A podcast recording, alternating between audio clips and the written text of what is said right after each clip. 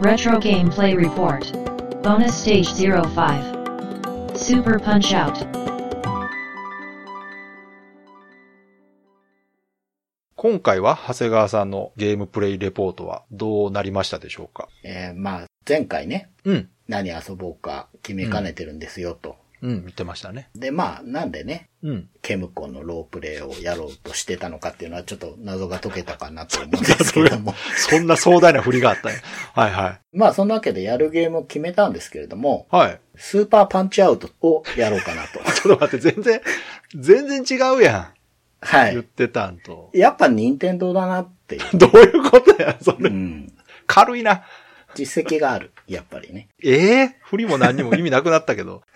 あ、スーパーパンチアウト。はい。で、うんこれがですね、まあ、うん例によってあの、3DS のバーチャルコンソールでおーおーおーおー買ったんですけれども、うん。もともとファミコンでパンチアウトってあったじゃないですか。ありましたね。はい。で、僕ね、マイク・タイソンのパンチアウトだと思ってたんですが、はいはいはいはい。なんかパンチアウトもあったんですね。あります、あります。まあ、それのスーファミ版があったんだっていうのは実は知らなくて、うん。で、まあ、それがあるんだなということを調べたら、はい。めちゃくちゃドットがいいんですよ、これ。ああ、確かにね。ああ、やっぱ、やっぱそこですね相。当いいあ、良くて、はいはいはいはい。うんうんでね、パンチアウトの時点でも、結構変わったね、ボクサーが出てきて、うんうん。 自分の倍ぐらいあるじゃんが。そうですね。っていあれが面白いですよ体ね格。そう、あれが面白いんですよ。うん。あでね、あの感じ結構継承してるんですよ。あなんかね、ピエロみたいなやつとかー。、はいはいはい。あと、どう見てもこいつ蹴り出してるよな、みたいな。ちょっと待って。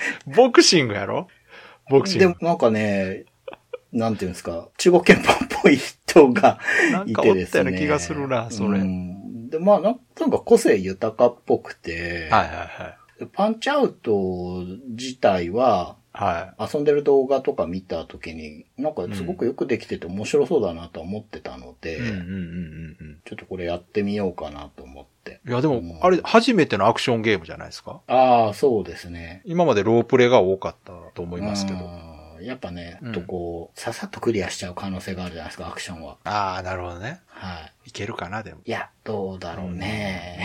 うんこれは難しいんじゃないかなっていいう。や、でも、長谷川さん、ほら、スプラッターハウスクリアできる人やから、いけいちゃやうかな。それは、でもまあうんスプラッターさん横スクロールだ。これ奥だから、こいや、スクロール 方距離という向かそこ問題いや、なんかあー結構やっぱ癖がありそうだなと思ってそうっすかはあうはん。まあ、多分ゲームとしてもちょっと珍しいんですかね。もともとはなんか任天堂パワー書き換えようああ、だそうっやたっみたたかいなな。。ちょっと珍しそうだなって。実はね、これと、うん。スーパーファミコンウォーズと 迷っていたんですが、スーパーファミコンウォーズは長いですよ、多分。そう。うん。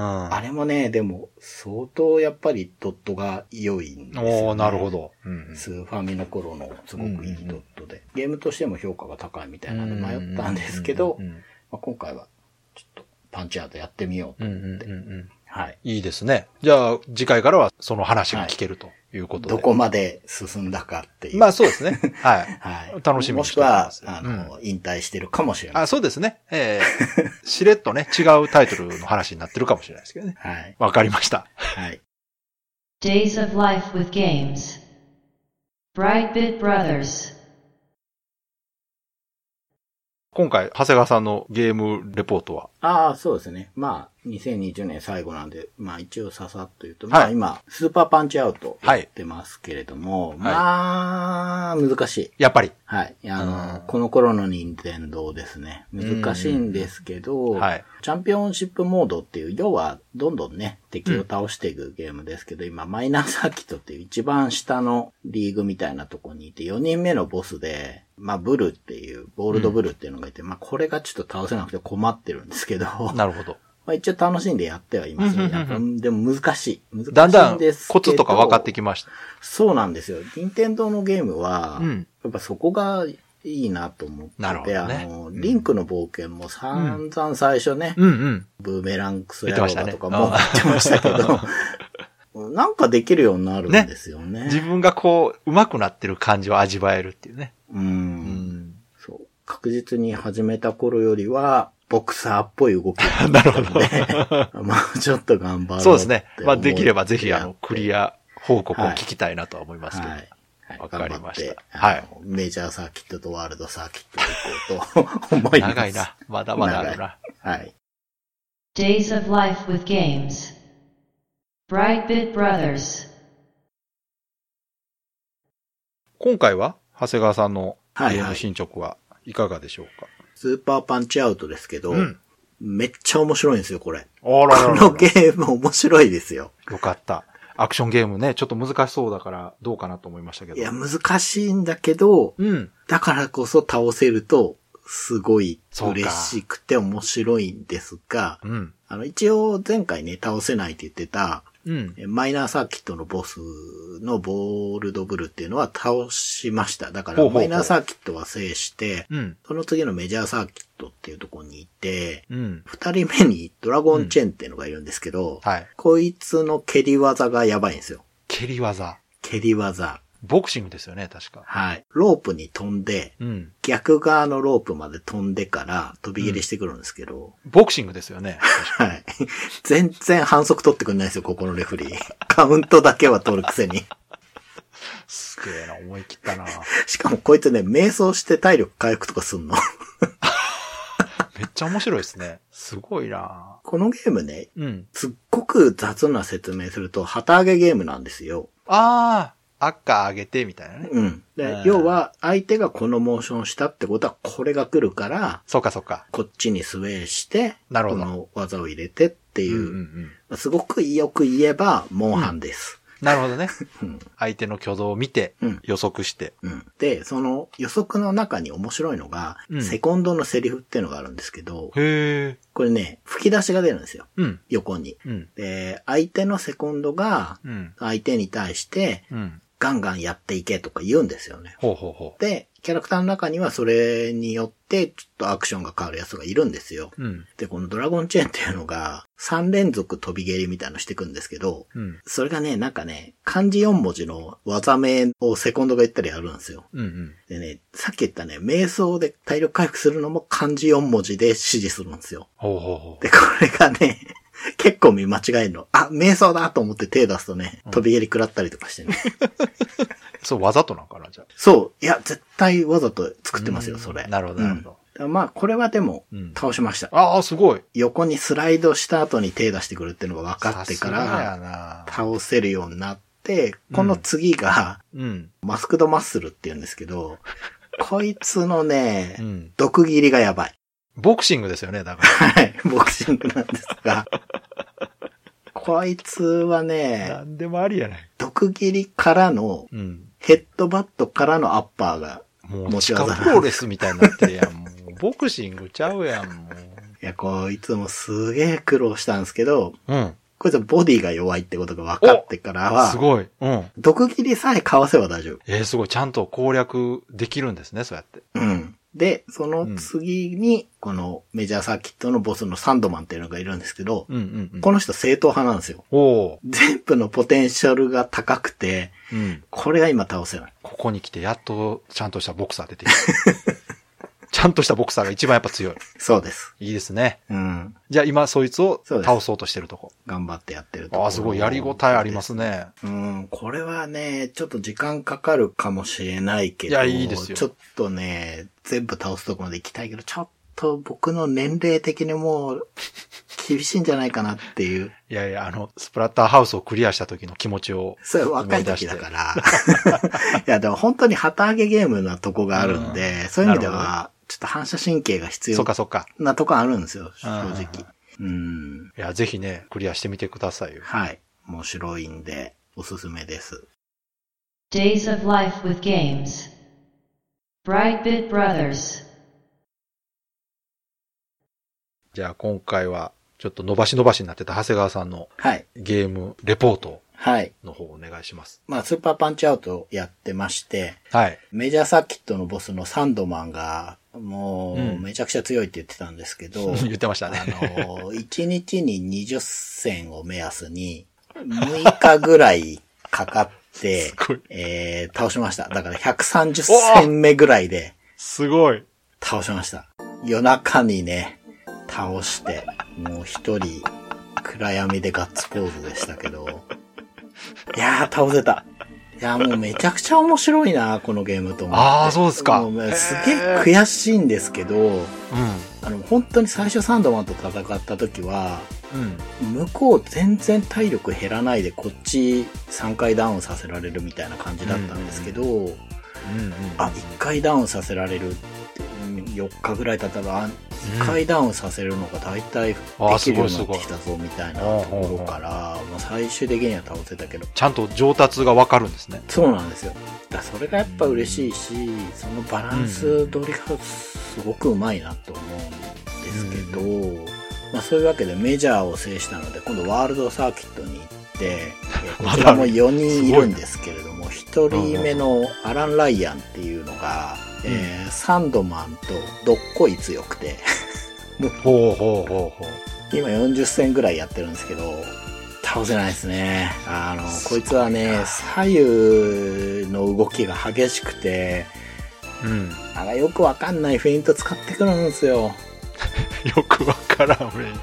すっごいジャブのね、ラッシュをしてくるんですけど、うん、うん。これの攻略がちょっとわからなくて、あ、まだちょっとわからない状態。わからないんですけど、まあ、まあうん楽しくやってるんですけど、えーはいあとはいはい4人いるんですね、この先に。で、あの、サンドマンに6日かかったってことは、順調にいってもはい24日かかるんですよ、これ。はい、はい、はい。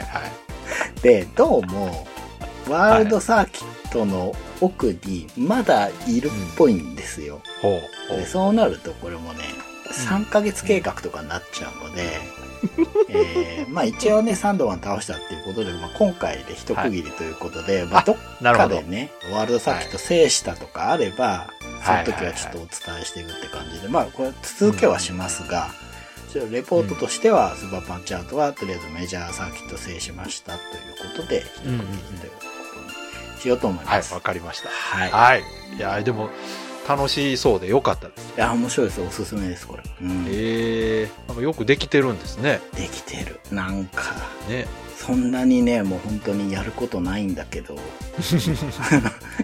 だんボクサーっぽい動きになれるんですよ楽しいですいよ、や、いいですね。それでやっぱ上達が感じれるっていうのはね、うんいいゲームの証拠ですから。はいうん。じゃあまた次回ははい新しいゲームにはいするということで。はい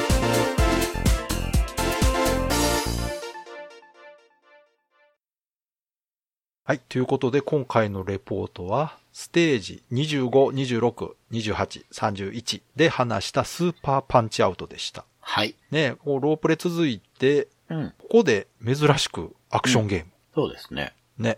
うんうんうんで、しかもなんか、すぐ終わりそうだなと思ったら結構長引いてましたもんね。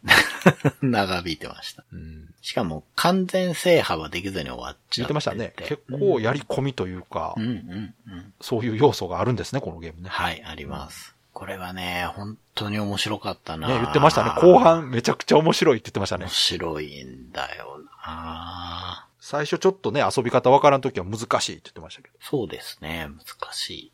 こんなの勝てないでしょって思ってたんですけど、勝てるようになるのがね、やっぱすごいなと思ったんですけど、これ、もともとアーケードのゲームだったみたいなんですよね。うん、そうですね。はい。1985年に任天堂から出たボクシングゲームでアーケードだったんですけど、1994年にスーパーファミコンに移植されるというか、まあスーパーファミコン版が出るんですけど、これ、海外でしか出てないみたいです。あ、そうなのうん。見たことないの、確かうに。ん。で、1998年3月1日に、任天堂パワー書き換え用ソフトとして日本に入ってくる。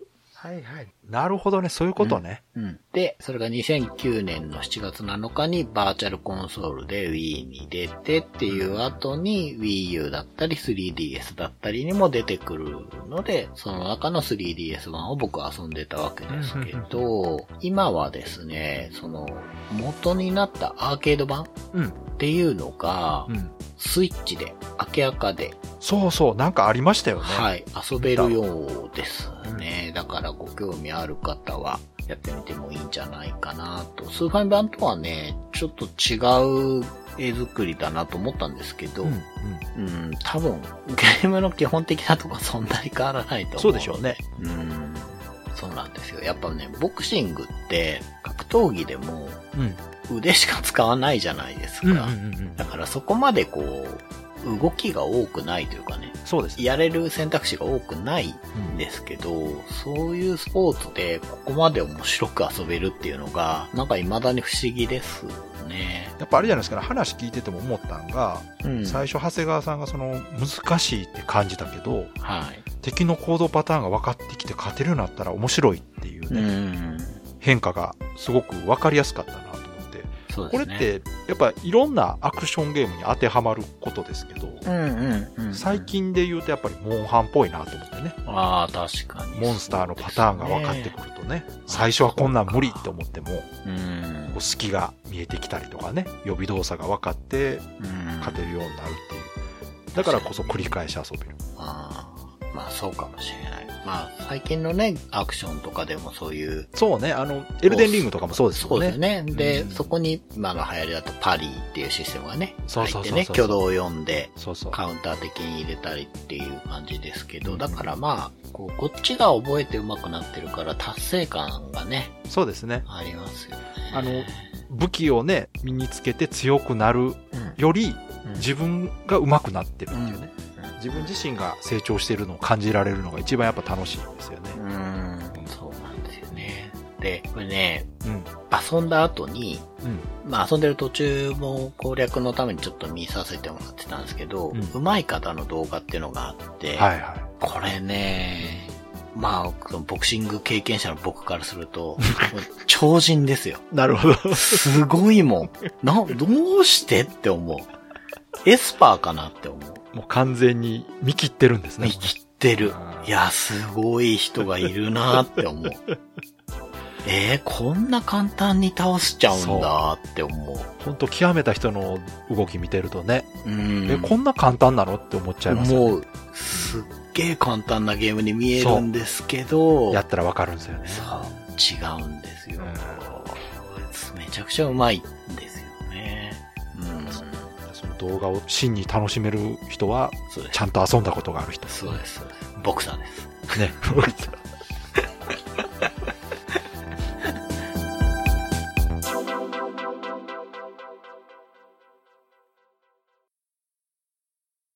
この番組は、ブライトビットブラザーズという番組のエンディングコーナー、レトロゲームを遊んでその感想を話す、レトロゲームプレイレポートをタイトルごとに1本に再編集したものです。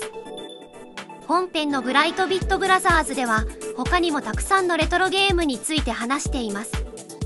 レトロゲームプレイレポートを聞いて気に入っていただけたなら、本編のブライトビットブラザーズも聞いていただけると嬉しいです。よろしくお願いします。